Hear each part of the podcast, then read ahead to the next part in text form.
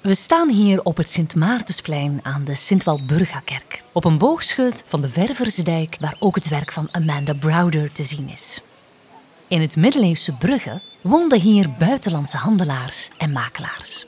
Het Sint Maartensplein werd toen het Schottenplein genoemd. Het plein heeft een zekere Italiaanse allure door de aanwezigheid van kerk en de gevels van het 18e-eeuwse hotel van Hamme de Stampaardshoeken en door het ommuurde 19e-eeuwse herenhuis. De Sint-Walburga-kerk is vandaag een van de rijkste en meest zuivere barokke realisaties in Brugge. De uitspringende lijsten, architraven en voluten geven de gevel een dynamische indruk.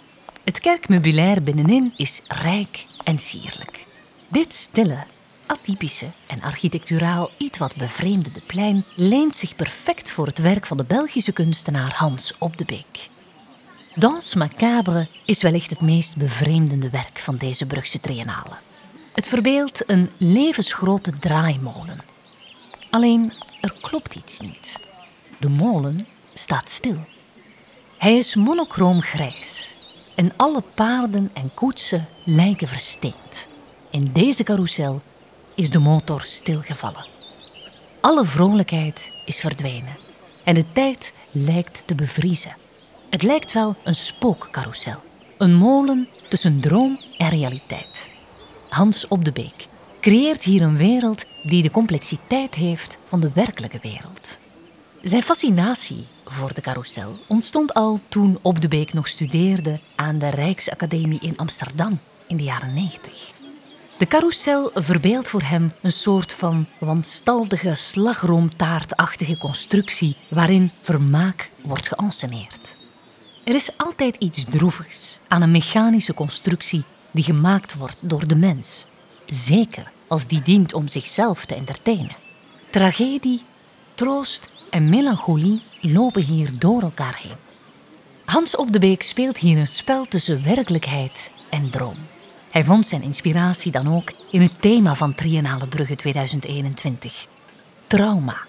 De carousel toont iets feestelijks en braafs. De ornamentele details roepen zoete herinnering op, maar er is ook een andere kant die minder fraaie zaken oproept.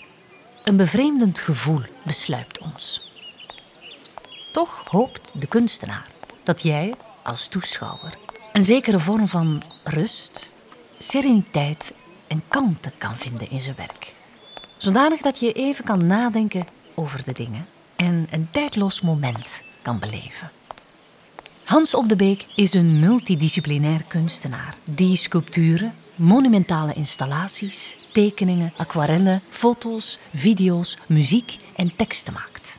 Hij vertrekt daarbij vaak vanuit vertrouwde en bekende beelden, maar geeft die een heel eigen en bijzondere twist. Zo verrast en verwondert hij het publiek. Met zijn kunstwerken zet hij de toeschouwer aan tot nadenken. Hij brengt een introspectie over het mens zijn teweeg over de samenleving, over de zin van het leven en onze sterfelijkheid.